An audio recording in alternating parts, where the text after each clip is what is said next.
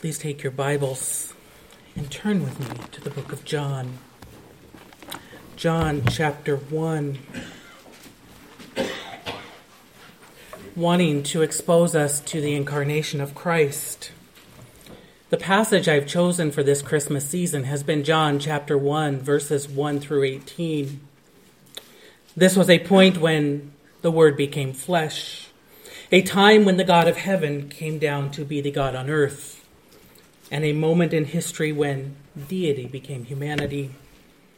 And so this morning, I want to continue in that passage and bring to you a message that I have titled The Sustaining Light Living a Sustained Life in Christ. We began just a few weeks ago in verses 1 and 2, and what we noted there was introduction etiquette, a proper presentation of Christ as John the Apostle writes and introduces us to Christ. And then just last week, we went from a proper presentation to Christ to seeing him as the sustaining light. And now I want to look at him as a sustaining light so that we may understand what it means to live a sustained life in Christ.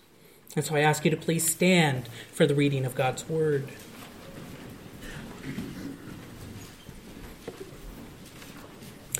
John chapter 1, beginning in verse 1.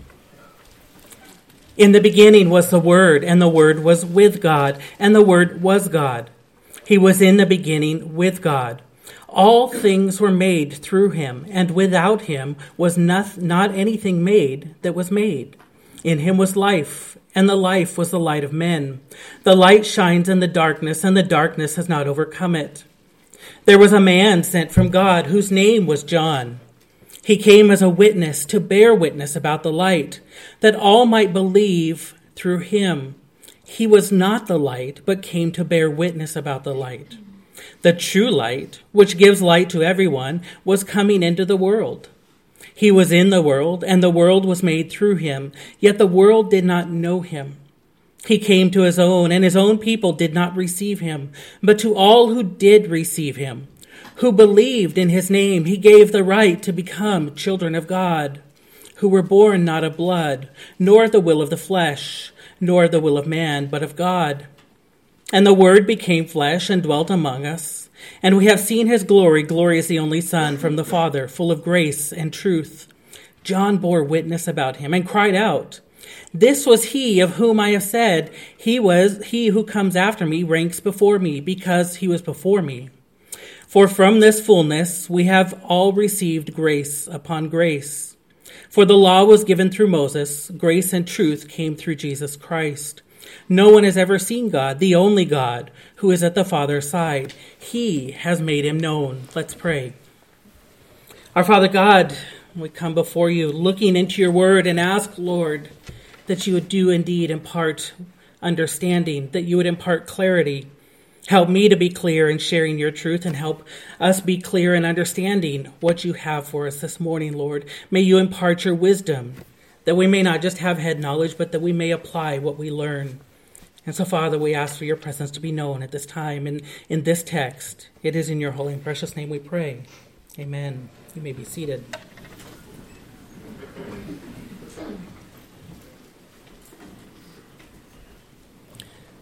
The most watched sporting event in the world concluded about an hour and a half ago. Four years ago, the last World Cup ended, and immediately following that, 200 nations submitted that they wanted to be part of the next one, that they wanted to be on that list of those who would complete, compete for the next World Cup. Those soccer teams were then whittled down to 32 32 who four weeks ago descended on the nation of Qatar to vie for a position in the knockout round.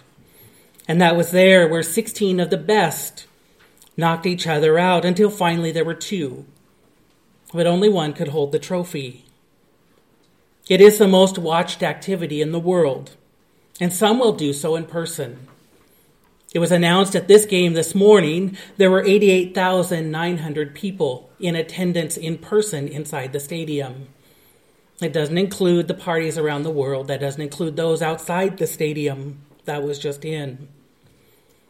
But where there are groups of people corruption thrives.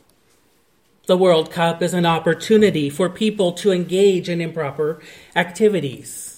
When you have that many people together, it's easy to bring about illicit activities and use it as a means to promote those. Do you know that the Super Bowl every year causes the greatest increase of illicit activities in the world? At the end of the playoffs, when it is determined which two teams will compete for that championship, the host city, wherever it may be at the time, becomes the largest center for immoral and even illegal enterprises, bringing in billions of dollars. There's a long list of illicit activities that thrive in that time. I probably don't even need to name them because you're probably listing them out in your head already. One of the most lucrative is the production of counterfeit goods. There are all kinds of things far worse than that, but this is one of the most profitable. Things like fake jerseys, unauthorized memorabilia, and even unofficial shirts and hats or whatever it may be. Once again, that alone brings in billions of dollars. One can buy whatever they want at a discounted price. The only thing is that none of them are real. They're copies they're fakes. Today, in any major city, a person can find their choice of fake name brand products Gucci handbags, Ray-Ban sunglasses, even Rolex watches. But the thing about that watch is it's still just a copy. There are things about its construction, about its quality, that will reveal that it is nothing but an imitation. One could spend hundreds, maybe even a thousand dollars on a fake Rolex. That's still cheaper than the cost of the real thing. And at that price, it would probably be a very, very good copy. There would probably be a lot of quality in there, but it is still just that a copy, a fake. Such a copy at that level may be good enough to fool those around you. And for a time, it may even satisfy the one who bought it. But here's the thing they will only fool for a time, and it will only satisfy for a time. Eventually, the person will want the real thing. And that's how it is with Christ. There are many things in this world which may temporarily fulfill a desire or a need, but nobody will ever be truly satisfied until they are satisfied by Christ. The Lord Jesus Christ is described as the light in our text from last week, and he is the only light. Anything else, any other light, derives its light from him, or it is nothing but a copy. Our problem is that we risk confusing a partial light with the absolute light. We risk confusing the things that the Lord has given as a means to reflect His light with the light itself. Sometimes it's, it's leisure activities. We may find pleasure in them. They may even become a source of joy, but they themselves are not the light. Sometimes it's work. We may derive our self worth from the work we do. But again, things like these are not the light they are from the light. Like that fake Rolex, they may satisfy for a time. They may even sustain one's needs and certainly their wants for a moment. But eventually the newness will wear off and something else will be desired. The reality is that we're never sustained by Christ until we are satisfied by Christ. He is the light. And having seen in verses 4 and 5 that he is that source of the light, Jesus is also the sustainer of the light. He is also sustainer of life, because John equates both of them together. He is light and life, the verse says. And now we move to these next verses. And it is in these verses, beginning in verse 6, that we are introduced to John the Baptist, the forerunner of Christ. But the Apostle John, the, the author of the Gospel, John, is clear to distinguish that John the Baptist is not the Christ. He only announces the Christ. And so, looking upon this section, these verses 6 through 13 this morning, I want us to take note of three different contrasts, three comparisons that John makes that speak to living a sustained life in Christ. And so, I want you to note first the contrast between the witness of the light and the source of the light. The contrast between the witness of the light and the source of the light. John introduces the two men who were sent by God. The first one has already come, but he's only a witness. He's witnessing the one who will be coming in verse 9. One is the source of the light, the other is the witness of the light. The one who is coming is the light, the one that John calls the Word just a few verses ago. We've already identified this word, this light, as the Lord Jesus Christ two weeks ago. And then we are told the name of this witness in verse 6. It says he is called John. We know that he is not John, the author of this gospel, because that is the Apostle John. And throughout the entire gospel, he refers to himself never by name, but only as the one whom Jesus loved. So the fact that he says John here tells us that this is a different John. This is the John that we know as the Baptist. The text before us describes both by making clear distinctions, though. It says there was a man sent from God whose name was John. He came as a witness to bear witness about the light, that all might believe through him. He was not the light, but came to bear witness about the light. The true light, which gives light to everyone, was coming into the world.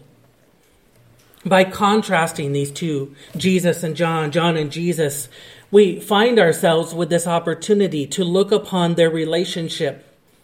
And what we see is a life well spent is a life spent for Christ. Notice how the disciple John is intentional in making a distinction between the two. He says that John came to bear witness about the light, but, and this is a major but, this conjunction that's meant to offer contrast. It says they're related, but they're very different. So John is a witness for the light, but he is not the light. As humans infected by sin, we have the tendency to confuse that which is partially good with that which is absolutely good. And so there's this disposition to take something that is meant to direct us towards that absolute goodness, which is Christ, and elevate it above that goodness.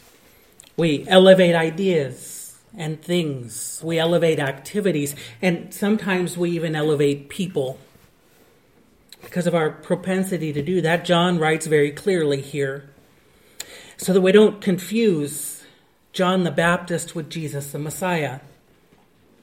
Mark chapter 1, verse 5 says, And all the country of Judea and all Jerusalem were going out to John the Baptist and were being baptized by him in the river Jordan, confessing their sins. So we see that many people are coming to John.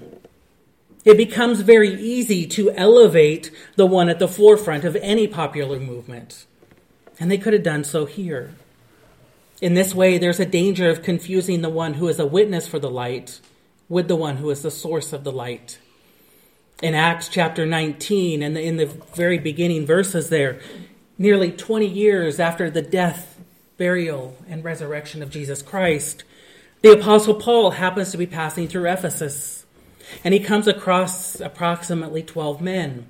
And he asks who they are, and they say, We are disciples. But they're not disciples of Jesus, they're disciples of John. They call themselves such. They've not even heard of the coming of the Holy Spirit yet.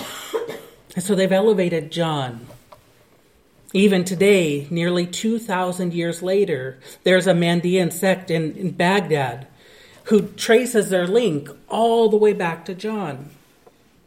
Interestingly enough, this modern group is actually hostile to Christianity. But once again, there's this danger of confusing the witness of the source. And what happens is that it leads away from the source of light and life. And that's what you see with that Mandean sect. They elevated one, and it led them away from the light. So John carefully writes. He actually says in our verse here, the true light is coming. Only Christ is the true light. That only He is the real, the genuine light. Anything else is but a substitute. John is merely a witness for the light. He's testifying to its word and to its work and to its worth. We think of a breaking news story. And to give credibility to the reporting, eyewitnesses are often sought to give an account of the events as they were at that moment. By its legal definition, a witness can only testify to the truth. He or she cannot give testimony to something that is known to be false. This makes John the Baptist role crucial here. He's important because what he's doing is verifying the veracity or verifying the truthfulness of what the true light is. The witness of the light cannot be the source of the light. The witness only identifies the source. The reality is they are of two different essences. They have two different natures. Jesus Christ is God, while John is commissioned by God. John came into the world, but Jesus created the world. One is the eternal word, word. The other is born from the eternal word. Because they are different essences, one being the eternal God and the other coming from the eternal God, they must have different roles. They function very differently. John testifies to the light, while Jesus is the light. John is the proclaimer of faith, while Jesus is the object of faith. And John declares the work of God, while Jesus does the work of God. John is likened here to an Old Testament prophet. His role is to announce prophecy, and Christ's role is to fulfill that prophecy. And John does exactly that by referring to Jesus as the light. It's a fulfillment of Isaiah chapter 8, verses 20 through chapter 9, verse 2. These verses that, that read, To the teaching and to the testimony, if they will not speak according to the word, the word, it is because they have no dawn. They will pass through the land greatly distressed and hungry. And when they are hungry, they will be enraged and will speak contemptuously against their king and their God, and turn their faces upward. And they will look to the earth, but behold, distress and darkness, the gloom of anguish, and they will be thrust into dark, into thick darkness. Chapter 9, beginning in verse 1, then says, But there will be no gloom for her, her who was in anguish in the former time, he brought into contempt the land of Zebulun and the land of Naphtali. But in the latter time, he has made glorious the way of the sea, the land beyond the Jordan, Galilee of the nations. The people who walked in darkness, in verse 2, have seen a great light. Those who dwelt in a land of deep darkness, on them has light shone as the light Jesus shines. In this case, we must remember that John is technically still in Old Testament times. We put it in our New Testament, but the cross has not happened yet. The resurrection has not happened. They're still under the law. God is still working with Israel. And what we see is that Jesus as the light is the fulfillment of Isaiah, overcoming the darkness of Israel's sin.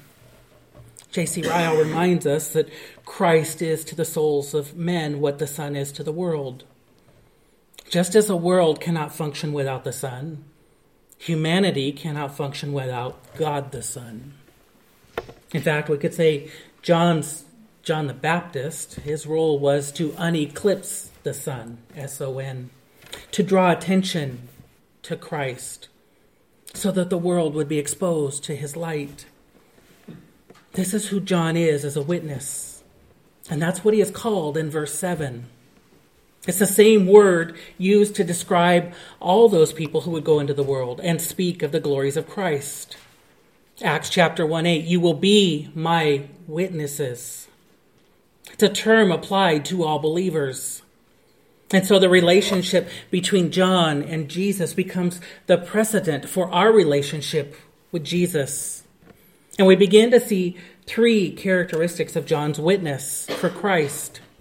We see a condition and a conviction and a cost. John wasn't the light, but the proclaimer of light. He must be cautious to be Christ exalting, not self exalting. And so, in this role, he must be cautious to maintain a condition that is humble at heart. John evidences this humility with the words in John chapter 3 He, Christ, must increase, but I, John, must decrease. You and I are not the light. This church is not the light. Our ministries are not the light. They are merely vessels by which God reveals the light. Jesus alone is the light and life of men, it says. But notice also that from John's condition comes from comes a conviction. John was so convinced of the true light that he altered both his lifestyle and his actions. He does not conform to the world. Mark 1 6 describes John as one who was clothed with camel's hair and wore a leather belt around his waist and ate locust and wild honey. He certainly doesn't look like many in our time, and he didn't behave, behave like anybody in his time. This was a strange man. And his words are even stranger. Mark 1 4 says that he was proclaiming a baptism of repentance and forgiveness. And then verses 7 and 8 of the same chapter, Mark chapter 1, says, And he preached, saying, After me comes he who is mightier than I. The strap of those sandals I am not worthy to stoop down and untie. I have baptized you with water, but he will baptize you with the Holy Spirit. John looked different than the world. He behaved different than the world, and he even spoke different than the world. No doubt some mocked, some maybe have even laughed. But so convicted by this truth that John lends no attention to that. He simply continues on with his commission. Like John, any follower of Christ is convinced that Jesus is the light, and so must be separated from the world. That is, after all, what it means to be sanctified, to be holy. It's God setting us apart from the world. We will look different than the world. We will behave different than the world. And we will speak different than the world. Because we're speaking of the truth, which is light and life to men. Conviction leads to transformation. That commission, though, for John at least, comes at a great cost. It cost him his head.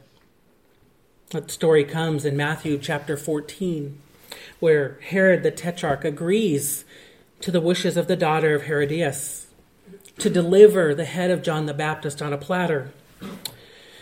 And so Herod, it says, sent and had John beheaded in the prison. And his head was brought on a platter and given to the girl, and the girl brought it to her mother. The Greek word for witness in, in verse 7, where it says John is a witness, is the word martyrs. It's the same word that we get our word martyr. It speaks of the cost of following Christ. In some cases, it will cost one's life. John's relationship is an illustration of our relationship with our Lord. And what we learn is that the condition of our heart and the conviction of our mind determines the cost we are willing to pay with our life. We see from our text, if you went on to verse 13 and, and verse 29 of John chapter 1, that John actually completed his mission, that indeed he was a forerunner and proclaimed the light. Jesus even praises John's work, calling him a burning and shining lamp in John chapter 5. Living a sustained life means having a sustained witness for Christ. Living a sustained life means having a sustained witness for Christ. So what we have before us is really a beautiful picture of this relationship between John the Baptist and Jesus the Messiah. One is the source of the light, the other is a witness for the light. And what we have presented is this dynamic relationship in which the witness is so convicted by this true light that his condition becomes one of such humility that he's content in his role as a witness. It really is a it's a beautiful picture. And then we arrive at some of the most heartbreaking words in scripture. In what is completely opposite to John's relationship with Christ, we see the world's relationship with Christ. John describes it this way in verses 10 and 11 He was in the world, and the world was made through him, yet the world did not know him. It gets worse. Verse 11 He came to his own, and his own people did not receive him. John goes from being over the world to being in the world. John, sorry, Jesus goes from being over the world to being in the world. How ironic is it that the created world did not recognize its creator? That reality causes Paul anguish in Romans chapter 9. But look at Luke 19. Luke chapter 19 beginning in verse 42. Because more than Paul's anguish, we get this picture of Jesus' agony over this. Luke chapter 19, verse 42. It says, Would you, would that you, this is Jesus speaking, even you had known on this day the things that make for peace, but now they are hidden from your eyes. For the days will come upon you when your enemies will set up a barricade around you and surround you and hem you in on every side and tear you down to the ground. You are your children, you and your children within you, and they will not leave one stone upon another in you because you did not know the time of your visitation. This is Jesus speaking of Jerusalem and Israel and what we see is Israel is, at this time at least, missed its opportunity for salvation because it did not know its own Savior. This is Jesus' words over his own people. It's not me going out there and telling them who they are. This is their Creator telling them who they are. It would seem that now would be the time to pay attention. But look at how it begins in, in verse 41. Jesus wept over the city because it did not know him. Jesus wept. It exposes this contrast between the depravity of man and the glory of Christ. The depravity of man and the glory of Christ. That is our second contrast. Verse 10 says that He, Christ, made the world. His hands made everything that was made. Literally, each create, created thing should speak to His glory because it was made by Him. In one sense, we're not surprised when the world rejects Christ. So we're not surprised to look at verse 10 and see that the world did not know Him. But verse 11 says he came to his own, and his own people did not receive him. It's not just the world. At this time, he's, he's at his own people, the chosen people of Israel who still did not know him. These are the people who by God's glory were led out of Egypt, and who by God's glory took down the walls of Jericho, and who by God's glory returned from exile. But now, when that glory comes in the form of a human man to give them peace, they do not know him. This verse highlights the darkness of man, that desperate wickedness of people that blinds them from his glory. We talked about that last week. No wonder John had to go as a witness beforehand, because they were so spiritually blind, they needed somebody to point him out, to point out their Messiah. James Montgomery Boice tells the story of a, a king who has gone off to battle. And the king has left his kingdom in the hands of the servant, and he, and he rode away. He was gone for years, and, and during the years, the kingdom became more and more corrupt under his servants. And so when he returned at last, the king discovered that those whom he had once commanded and, and stood over, they'd really quite forgotten him. And wherever he went, he was unrecognized. This is what we see with Christ in the world. Through the prophet Isaiah, we, we read these words I spread out my hands all the day to rebellious people who walk in a way that is not good, following their own devices. People who provoke me to my face continually, sacrificing in gardens and making offerings on bricks. We have Christ who is open to them, and yet they are closed to Christ. Rejection by Israel reaches its highest point in Matthew chapter 12 when the Pharisees attribute to Christ the works of Satan. And at that point, we see this transition in Christ's ministry where he no longer focuses on Israel at that time and instead goes out towards the Gentiles and the whole world, which we knew was the plan all along. But even that whole world, verse 10 says, rejected him to the point that they actually placed him on the cross. The crucifixion of the light on the cross was the darkest moment in human history. If we dwell on that point alone, we risk becoming disillusioned and depressed. But praise God that the crucifixion did not extinguish the light. It's at this moment that the character of man should reveal the character of the Son of Man. We look from the depravity of man to the glory of Christ. When we see the horrendous nature of people, people who are no different than you and I, it causes us to appreciate the glorious nature of Christ all the more. It causes us to look at our Lord and cry out, My Lord, my Lord, I have not forsaken you, or I have forsaken you, but you have not forsaken me.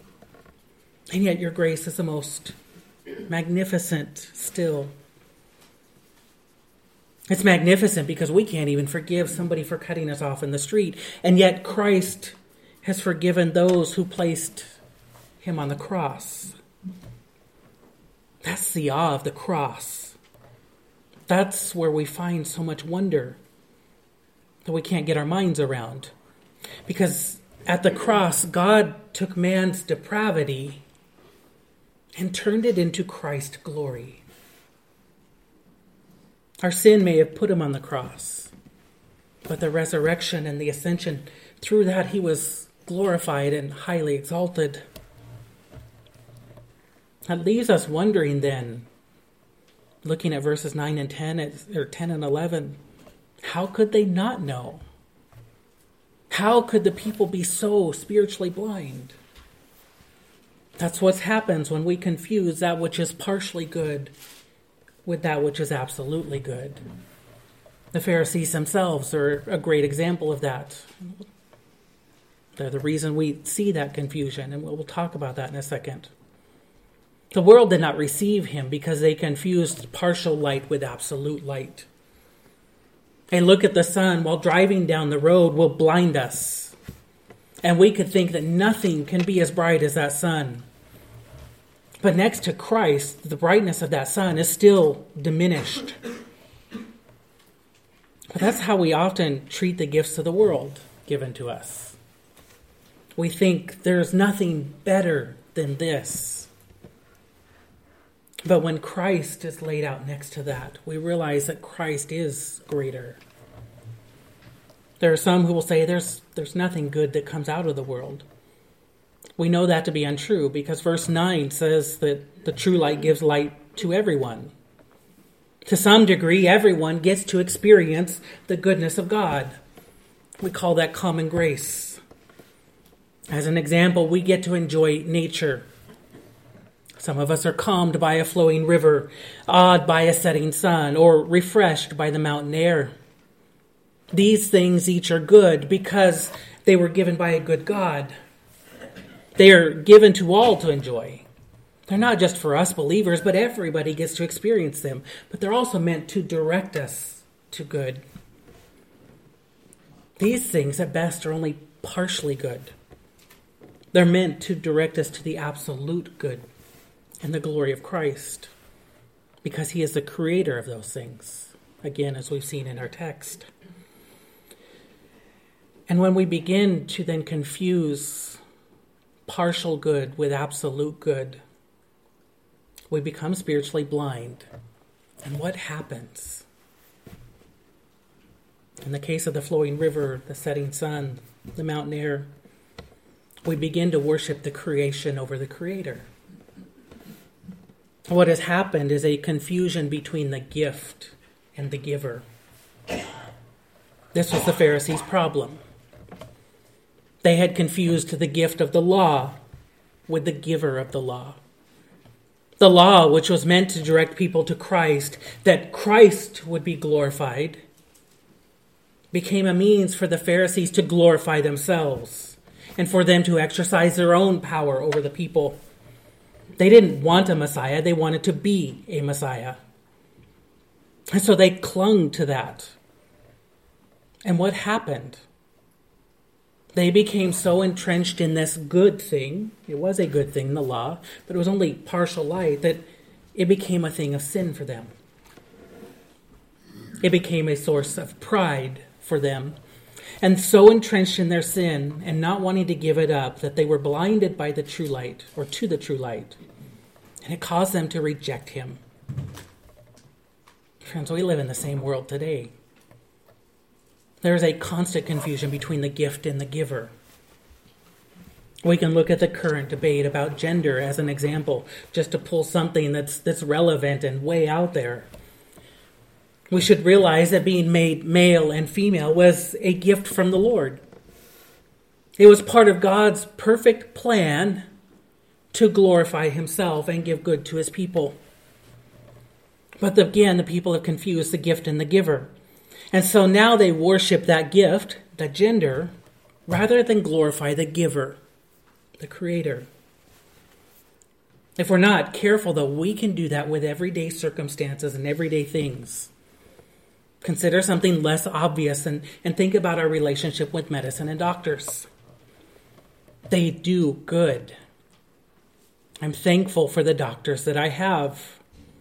The right combination of doctor and treatment provides healing. It gives us a better quality of life. But if we're not cautious, we begin to heap more praise on the doctors and medicine than the God who equipped them. And what happens is that they become the greater authority over God. Martyn Lloyd-Jones wrote, We are very ready to talk about our doctors and to praise the man who cured us when so many failed. We talk about some business which is better than ours, or about films and plays and actors and actresses and a thousand and one other things. We are always glorifying people. The world is full of it. And the Christian is, mean, is meant to be praising and glorifying the Lord Jesus Christ.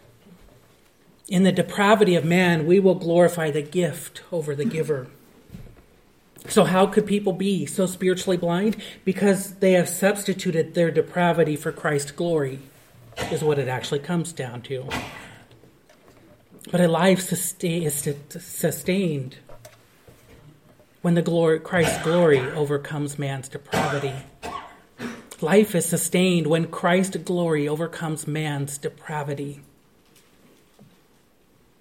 So verses 10 and 11 may cause us to fall into deep depression over the wretchedness of humanity. But the next verses are instilled with hope. Verses 10 and 11 remind us of just how exposed to darkness the world is. It's troublesome to think that any person may be so established in the practice of sin that they become blinded to the light. But verses 12 and 13, they, they offset that fear. And they come with a promise that John writes as he says, But all who did receive him, who believed in his name, he gave the right to become children of God, who were born not of blood, nor the will of flesh, nor of the will of man, but of God. From those words, I want you to note the final contrast between the rejection of God and the reception of God. We just saw the rejection of God, that creation did not know its creator. Exodus 4:22 refers to Israel as the firstborn son of God. And yet they did not receive him, and so at least for a time Christ has transferred his attention to all others. This is a mystery spoken of at Colossians chapter 4 verses 3 and 4 that we just last spoke of 3 weeks ago in our study in Colossians. Those who have rejected God, whether Jew or Gentile, they're left to their own, it says in Romans chapter 1. And they're missing out on a sustained life in Christ because they're sustaining in their sin against Christ. But to those who believe, it says they have been given the right to become children of God. And look how that verse begins. This right is offered to all. This is contrary to the teachings of the era in which John writes. At that time, it was taught that salvation was only offered to particular groups. By the philosophers of the day, salvation was given only to the most intelligent, something that Paul himself finds himself confronting in the book of Acts. From the cults and the mystics of the day, salvation came through mystery and initiation, which is what we found ourselves dealing with in Colossians.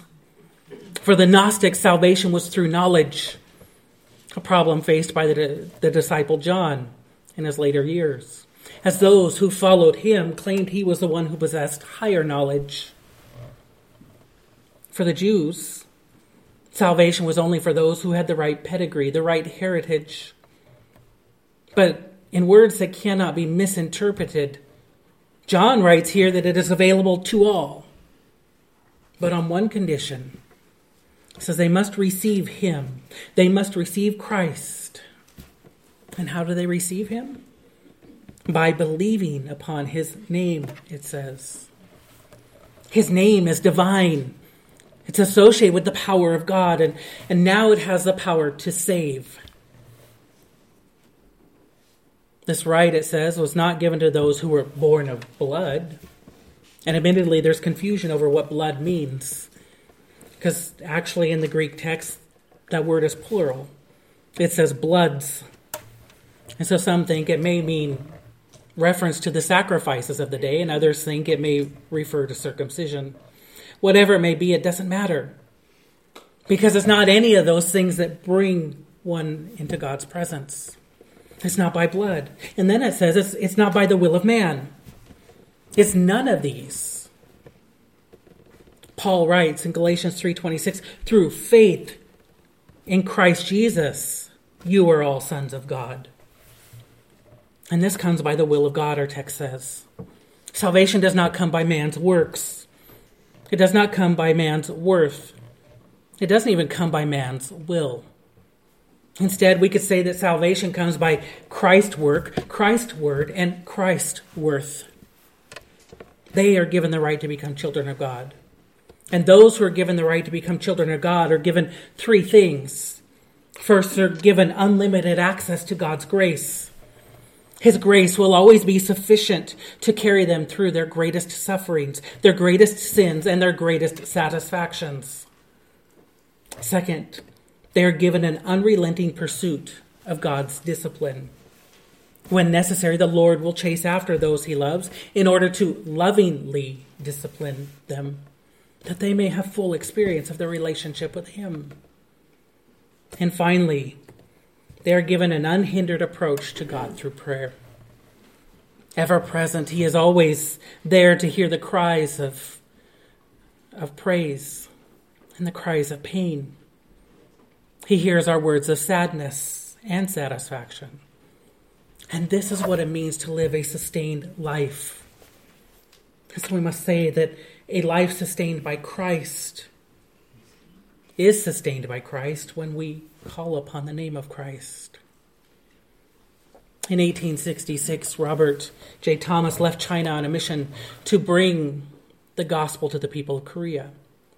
Realizing that educated Koreans were able to read Chinese because they were similar languages, he mm-hmm. boarded an American ship with a bunch of Chinese Bibles that his organization had produced.